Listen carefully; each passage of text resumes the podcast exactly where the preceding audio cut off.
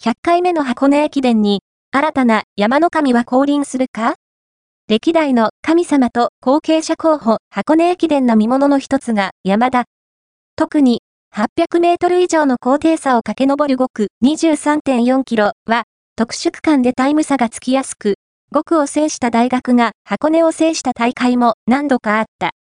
この5区で驚異的な走りをする選手を山の神と呼ぶようになっておよそ20年。